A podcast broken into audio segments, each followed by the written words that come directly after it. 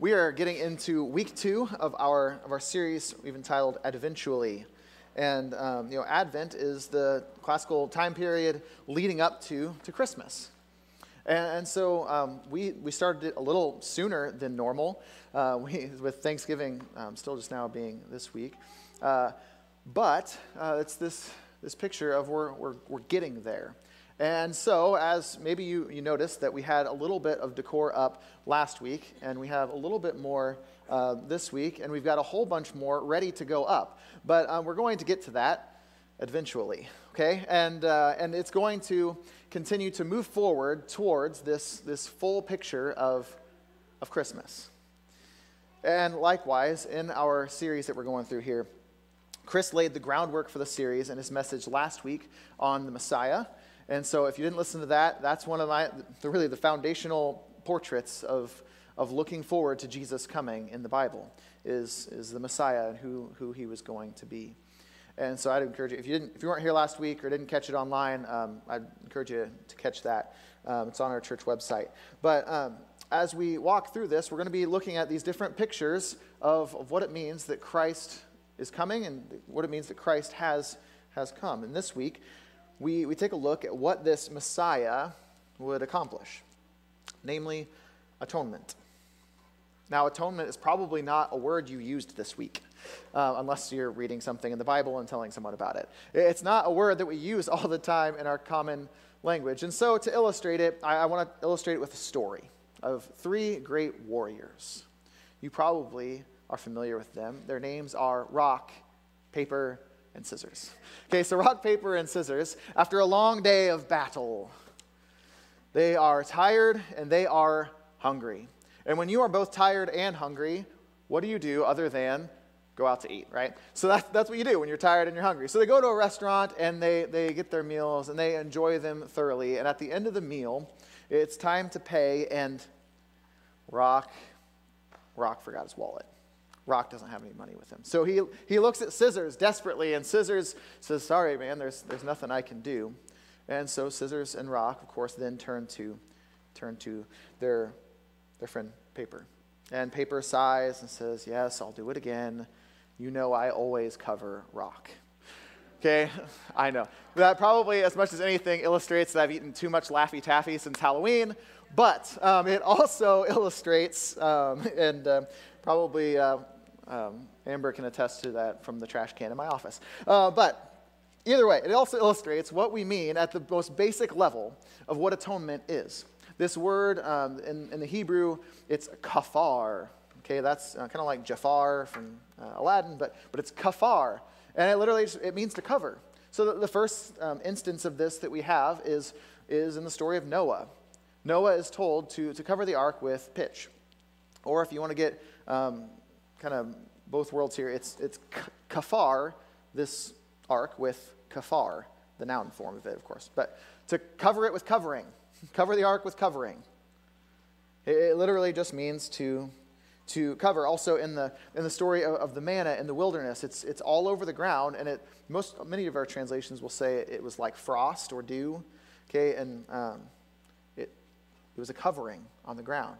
That word that we translate as frost in that is, is kafar. It's this, this covering on the ground. Now, this uh, very quickly gets, gets picked up as religious, a religious technical term when we get into the law and all that. So, very early on, it, it gets used more specifically for atonement. It gets more specifically used for sin and uncleanness being covered. But we, we use it in these same sort of ways, right? Um, if you if you end up being quarantined, someone has to cover for you, right? Or if um, someone else has been quarantined, maybe you in these uh, past months have had to cover for someone else. In the case of Rock forgetting his wallet, paper covered for him. When we get rear ended by another driver, we hope that they have coverage. When a storm rips off part of your roof, you hope that, uh, that your insurance policy covers whatever damage was, was made. Similarly, we find ourselves in a sin predicament. We need a particular kind of coverage. And atonement, in, this, in the technical sense here, is this kind of covering. As Uh, we have been going through this Core 52 reading. If, if you haven't been keeping up with that, I would encourage you to jump back in. It always adds uh, a neat angle into, into these different topics that we cover. Um, it's usually something uh, a little bit different than how um, Chris or I or Tyler, whoever happens to be speaking, uh, will cover it, cover it uh, a little bit differently than the Core 52 reading most of the time. And so I'd encourage you to continue uh, reading in that. If you put it down, pick it back up and get back into it. Uh, if you haven't yet, we have more books available if you need one. Uh, but in the reading this week, he points out that the issue is not simply an individual one, but it is an us issue. We need to be covered. It's not just me personally, but it's, it's us collectively. So even though, in, in terms that we're going to talk about today, it's going to be mostly um, in, in individual sort of a context, these things also extend beyond that. So our need for covering is not just individual, but it is, it is corporate. Now, uh, before we get too much further, I, I want to tell you that I have one kind of uh, ulterior motive, you might say, for, for wanting to um, preach this sermon and that is this as, as the worship minister, uh, worship is something that matters a lot to me, and I desire for you to grow in worship. And so, um, if, if you're the kind of person that kind of stands there with your arms crossed and scowls at me, um, I won't point any fingers, but you know who you are. Okay? Um, if, you're, if that's how you um, engage during our time of, of worship through song, I would love it if, um, you would just take that next step of maybe stop scowling at me and maybe unfold your arms. Uh, that, would, that would be nice. But uh, maybe just stop scowling at me would be a good, a good start. Uh, and then maybe if you've stopped scowling, maybe you start actually singing. Uh, maybe if you've started kind of mumbling along, maybe um, start actually singing notes. whatever growth area, um, I would love to see you grow in worship. And I want each week as we gather for you to just catch even just a glimpse of God's glory. I think that is what moves us along in our, in our worship. And I have heard it said um, in a book by Matt Papa, he refers to the cross of Jesus as the blazing center of God's glory. And when we sing, many, many of the, the things we're going to talk about today, these atonement themes, these are the themes of many of the songs that we sing. Okay, these are the things that come up old song, new song, anywhere in between, these are the themes that we sing about.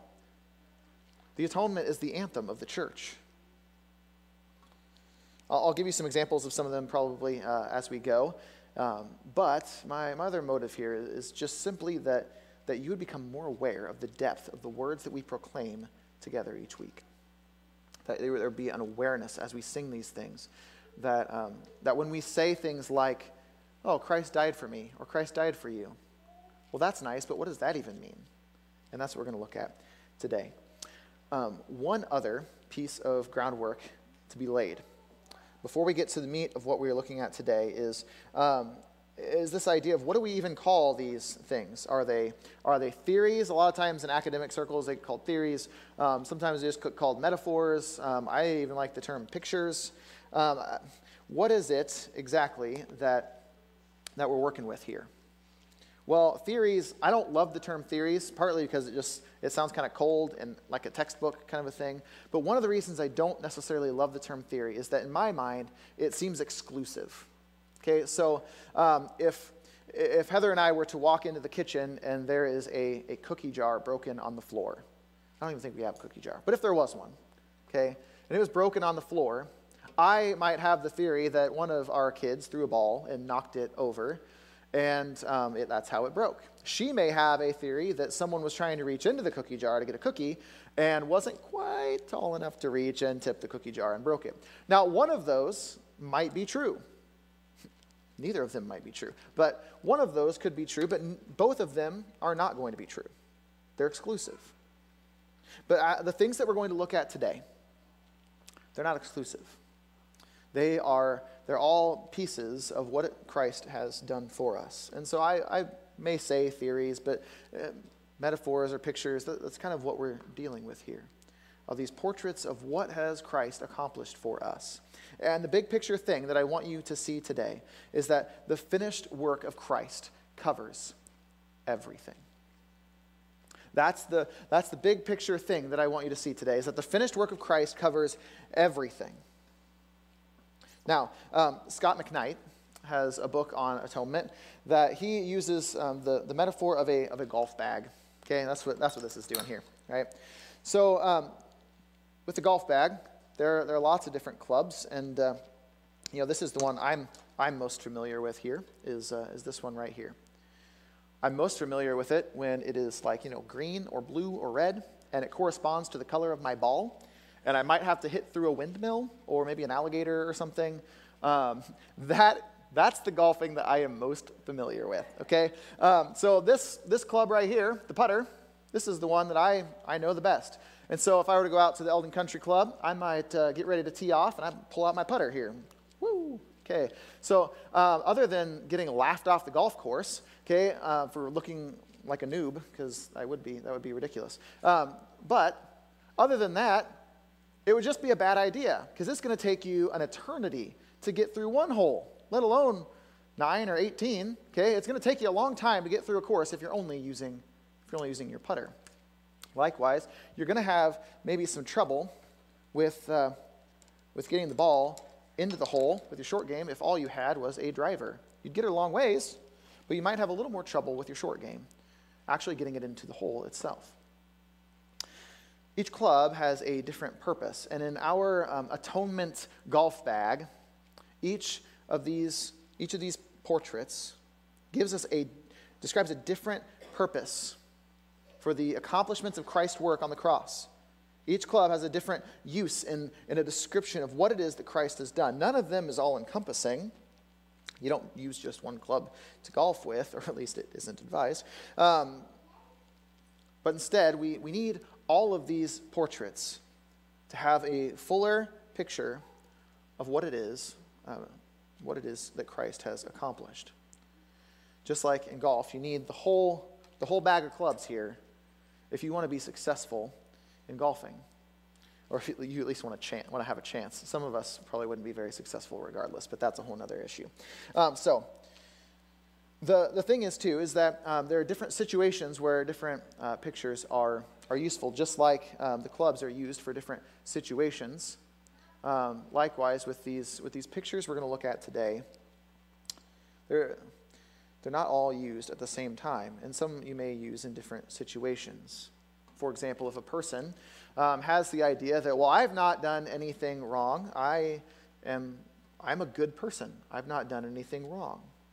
Perhaps starting with a legal metaphor, uh, maybe start trying to use that as your driver may not be the best idea. When we try to tell someone about the, the goodness of our God and what Christ has accomplished for us, um, you need to, you need to find one that fits. You need to find one that is going to be the most useful for the situation. Now, the poor reception of a particular metaphor doesn't mean you don't use it at all. Okay? It just means you may not tee off with it. So, uh, as, we, as we walk through this, everything is going to fall under this umbrella of the finished work of Christ covers everything. But we're going to look at this in three directions. Okay? So, the first direction is outward. Okay? We're going to be looking at the problems that are solved outside of me uh, we're going to look at the, the inward. We're going to look at the issues that Christ is solving within me. And then we're going to go upward and we're going to look at the problems that are solved between uh, upward in heaven. And so the first one is outward. Okay, so this, this first issue that we have is, is outward. Because there are forces outside of us that are, that are against us. So the first thing we see is that Jesus pays our ransom.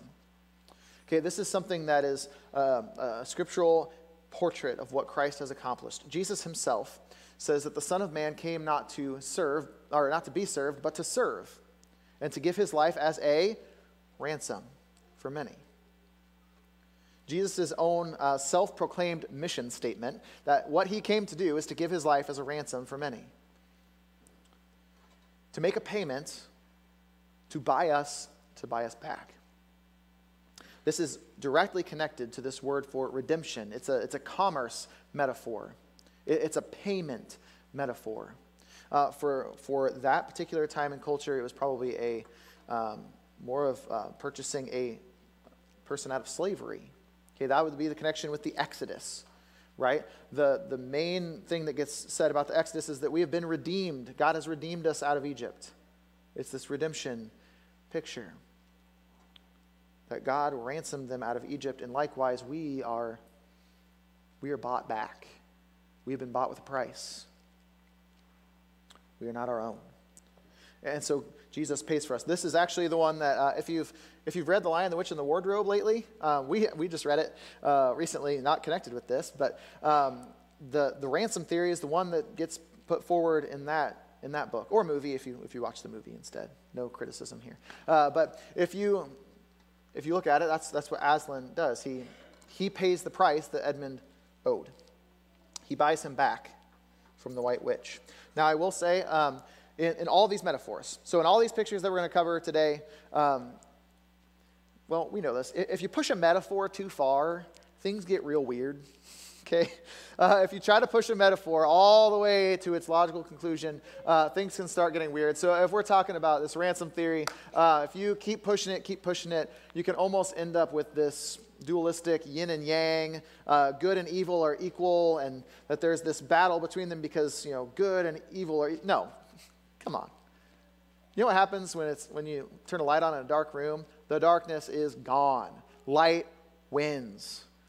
There's no there's no equal power struggle here. Okay? God wins. And that actually leads us to our, our second one here, and that's that Jesus wins our victory. Okay? That there was a there's a battle to be won, and Jesus wins it. This one is um, is entitled Christus Victor, is the fancy term for it. Uh, if you want to be able to study more of these, I'll, I'll give you the fancy terms. Uh, but at the end of the day, Jesus wins the victory. Christ is our conqueror. In, fact, even this idea of the good news or the gospel, in the first century context, if someone hears the word euangelion, which is the, the Greek word for gospel or good news, what that means is hey, there's a new king in town. A new kingdom's here. That, that's the connotation of this word. Jesus comes in and he, he brings a new kingdom to town. And the powers that be murdered him for that. They murdered him. They tried, they used their, their greatest strength, their greatest power to try to overcome Jesus.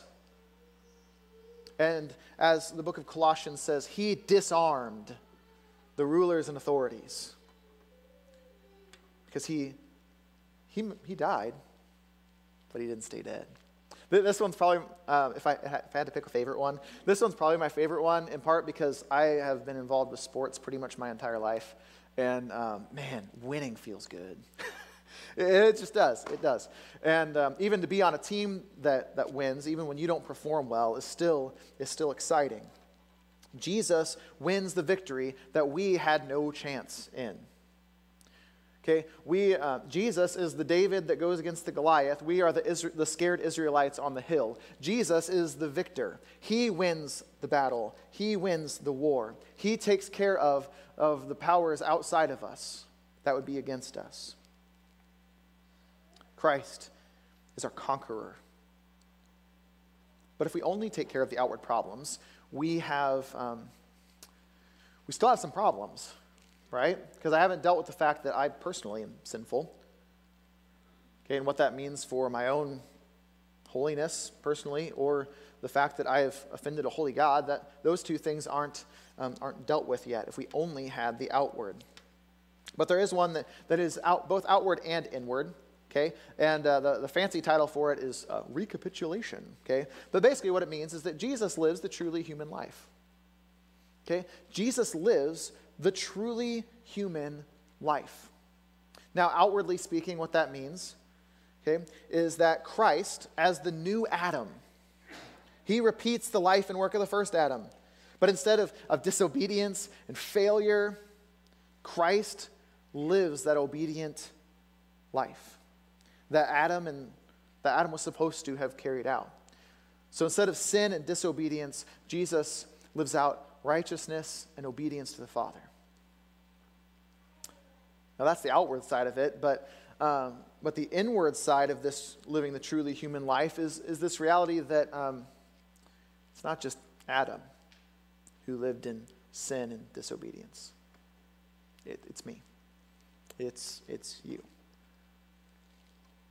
But Jesus, Jesus lives out the, the righteousness, the love, the obedience. He lives that out on our, on our behalf. That there is that he, he lives the truly human life for us. So now the, the next direction is, is inward.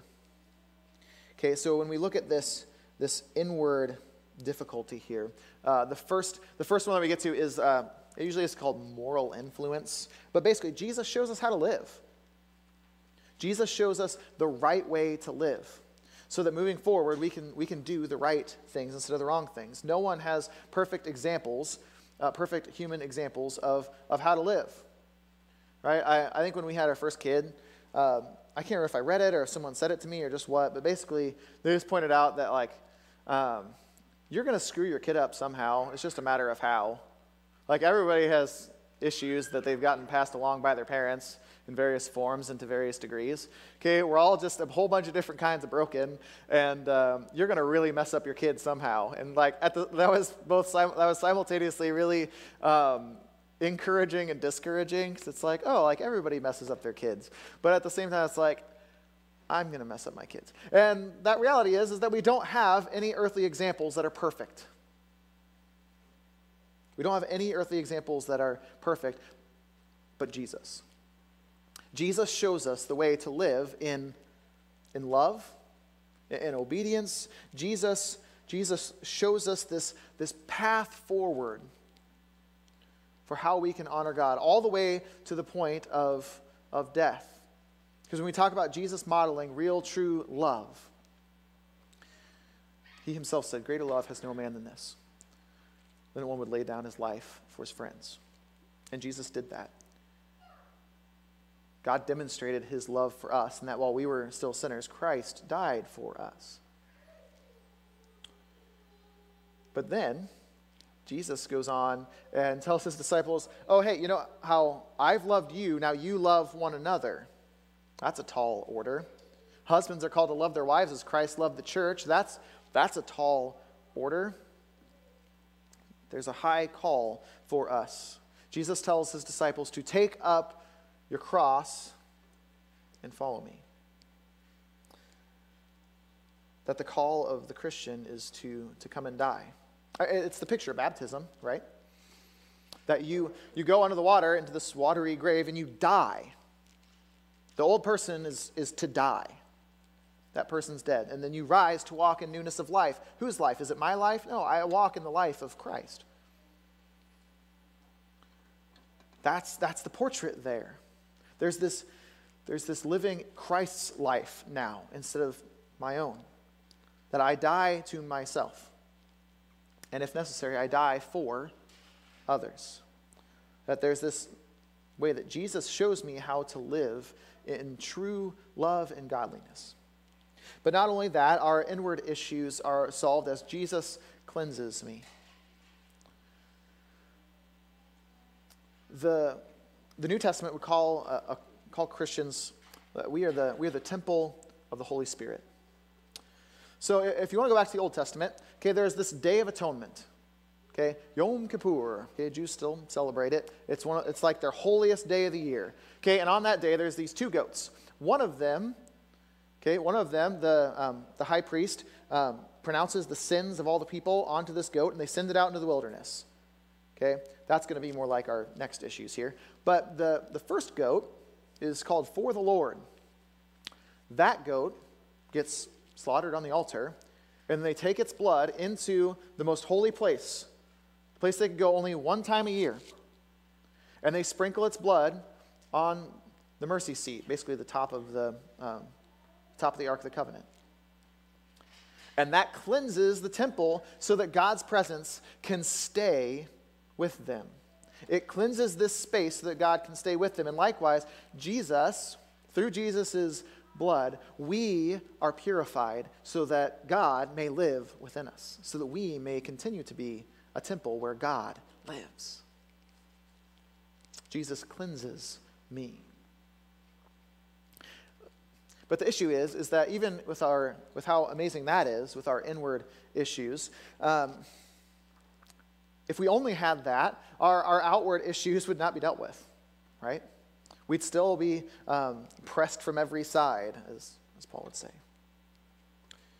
If we only had our inward issues solved, uh, that's nice that I can be cleansed, but at the end of the day, there is still a price to be paid for what I've done before. There's still something that needs to be done with that, and that's where we get to our last direction, which is, which is upward. So we get to this upward direction, and um, the, the first thing that we see here is, um, is this idea of satisfaction, that Jesus pays the price that I owe. Uh, sometimes you'll hear the word, oh, propitiation. Okay, if you, um, uh, if you use like the NIV or some others, it might just say atoning sacrifice. But it's, it's, this, it's this word that basically means we, we owe a debt and Jesus, Jesus pays it. Jesus satisfies the wrath of God, is kind of the, the picture in the word propitiation. Jesus pays in full what we owe to God. And this is connected very strongly with the next one, which is uh, called penal substitution, okay, which sounds really fancy and weird, uh, but at the end of the day, it's really not that hard to understand because uh, penal, like a penalty, you know, I, I, don't know if anybody watched a football game yesterday, but if you did, um, you probably um, you probably saw someone throw a yellow flag, and one team either moved forward or backward um, five yards, right? Or 10 or 15 or whatever the case may be. So it's a penalty, right? There, there's a penalty. Someone does something that is against the rules, someone, someone does something illegal. And so there is a, there is a penalty. There's a punishment to be had for the offending player and or team. And, and the other side of this, uh, penal substitution, okay, again, with sports, you sub in and out, right? Um, in football, if one player is not playing well, they might sub in a different player, or basketball, or any number of sports. Okay, if a player is not playing well, you, you sub somebody else. You sub somebody else in. Um, and, and so there's this, there's this substitution, except instead of subbing in to play, in this particular metaphor, he subs in to take, take on the, the penalty. That what we have what we owe now, that he takes that penalty. He takes care of that. He pays that, that price. He deals with our, our issues upward. That he pays the price I owe and he substitutes for my punishment. That there are these that there's this issue that, that God is holy and God is just. And so the justice of God needs to be, needs to be met, and Jesus steps into that. Again, I, I think metaphors can get taken too far. Um, I think if you take this one too far, you can end up with some sort of weird uh, divine child abuse kind of thing, and it can get real weird real fast. Um, but not if you don't press it too far. It's a beautiful picture of Jesus stepping in in our place, and uh, in a very real sense, um, while maybe the moral influence was Jesus died, so I can, so I need to die too. Um, this one would be more of Jesus died, so I don't have to. This is where we kind of get let off the hook in a very, um, a very legal sort of sense. And so, in all these, outward, inward, and upward, um, Jesus, the, the finished work of Christ, covers everything. Not just some things, but but everything. There is one more that I want to kind of touch on here. And um, the guy who, uh, who brought us the golf bag metaphor, um, Scot McKnight, he would, he would kind of put this forward as the idea that is the golf bag. Okay, rather than being a club, this will be the golf, the golf bag. Jesus identifies with everything it means to be human. Okay, and really, this is why what we celebrate at Christmas is such a big deal. This is God becoming man. This is Jesus making himself human. He identifies with everything it means to be human, and he identifies with us in a way that then allows us to be incorporated into his true godly life. And so McKnight would, would argue that this, is, that this is what the golf bag is.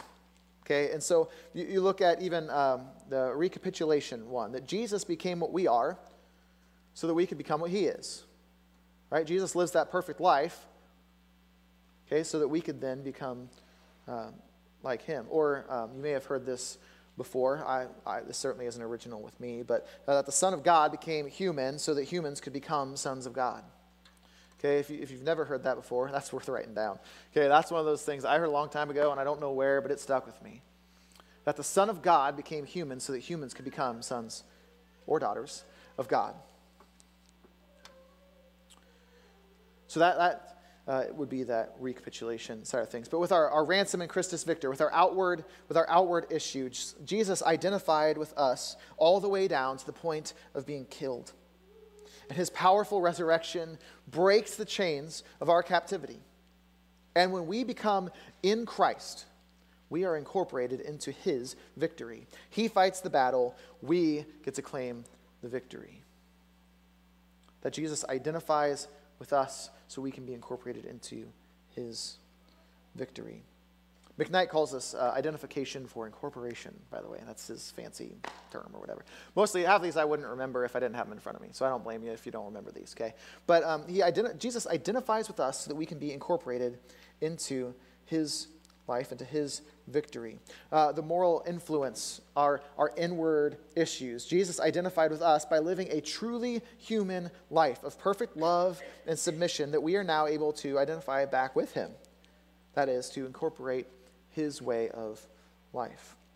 And finally, with our, with our upward issues, the penal substitution, that Jesus identified with our sinful mess.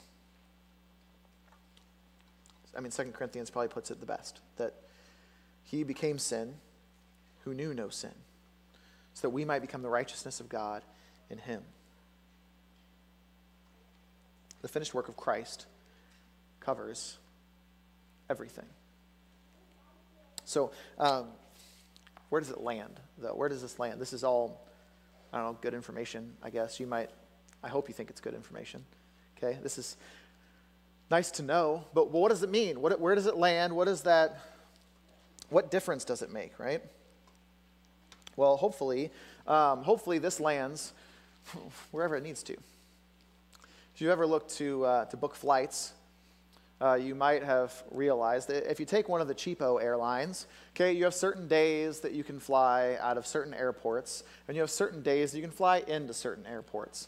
And so you might only have one or two days a week to get from your destination to the destination you want to go. And chances are the time that you have to get on the airplane is very inconvenient. okay? So um, if, you, if you travel much, you, you know it's, that if you take one of the cheapo ones, you, you kind of get what you pay for in that regard. That it's, it's not as convenient. It doesn't always get you where you want to go when you want to get there. But if you, if you pay a little more, okay, a lot more in some cases, if you pay more money, then you get one of the bigger airlines and you can kind of you can land where you need to land at a time that's probably going to be much more convenient for your schedule. Well, the finished work of Christ covers everything. It, it can land just anywhere. It can land wherever it needs to, anywhere and everywhere. And so maybe, uh, maybe your issues are, are outward, right? Maybe you're feeling pressed from every side. Maybe the world around you feels, feels dark and oppressive and hard.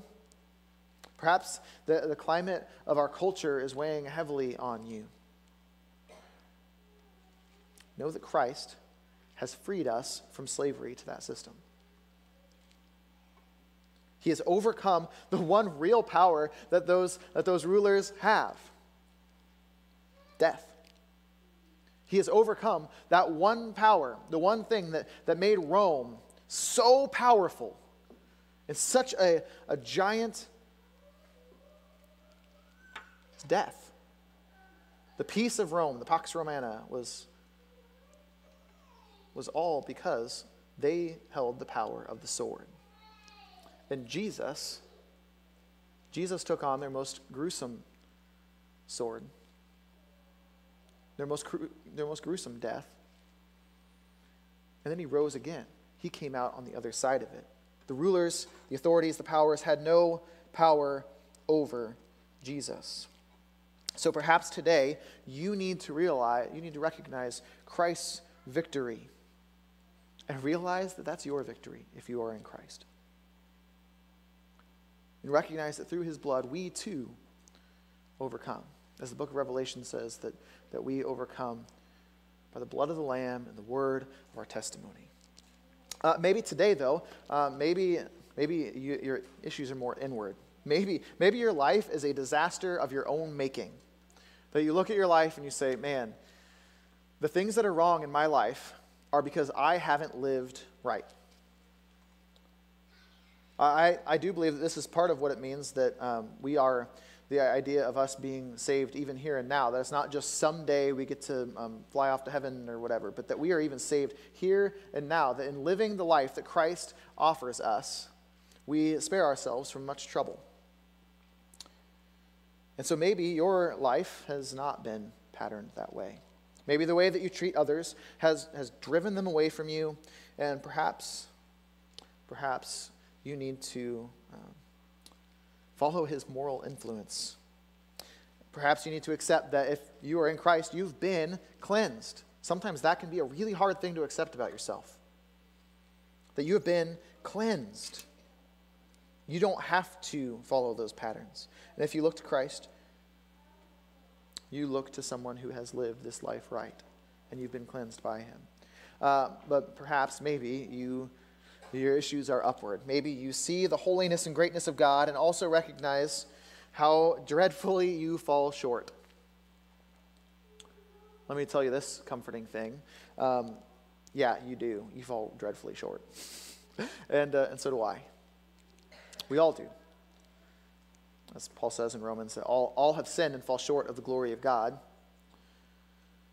And I would even say that we continually fall short of the glory of God, that glorious standard. So maybe you, you see that glorious standard, that holiness and greatness of God, and, and you recognize that you fall short, but remember today that He has taken the penalty for your sin. He has, he has subbed in in order to take, take that penalty upon himself. He has paid the price of what you owe to God. And maybe that is what you need to cling to today. Truly, as, as followers of Jesus, we need to cling to all of those things. But even so, if there is something that I missed, and, and there is, okay, um, there's a lot of things I didn't say today because I didn't have time to say them, okay? Um, and there's, there is a lot to this topic. This has been a conversation um, since the beginning of the church in the first century. Okay, this has been a conversation amongst Christians of what exactly did Jesus accomplish for us? And I am here to tell you that the finished work of Christ covers everything. And so, even if there's something that I didn't mention today, and you're thinking, well, he didn't mention this, does Christ cover this? The answer is yes. Christ covers it. And I think I may even be so bold to say that um, with one, maybe one exception, that if you are uh, flagrantly sinning just to throw it in God's face, maybe not. That might be the one exception, although even at that, I, I tend to think that if one is repentant from that, that I think there's still, there's still atonement to be made. Because the finished work of Christ covers everything.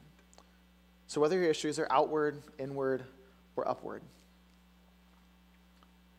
or something else that I didn't, that I didn't cover today. I want you to take with you this reality that the finished work of Christ covers everything. Let's pray. Father, we thank you that in, in Jesus, all is, all is taken care of. That in Him, we don't have to worry about, about the payment for our sin. We don't have to worry about the lack of holiness within us, and we don't have to worry about the powers around us. But that through the work of Jesus, we are loved and we are set free. Father, I pray today that, that you would just empower us to live a life that reflects these truths. That you would help us to live a life that, that honors you and live a life that speaks this love to others. We love you, God. It's in Jesus' name that we pray. Amen.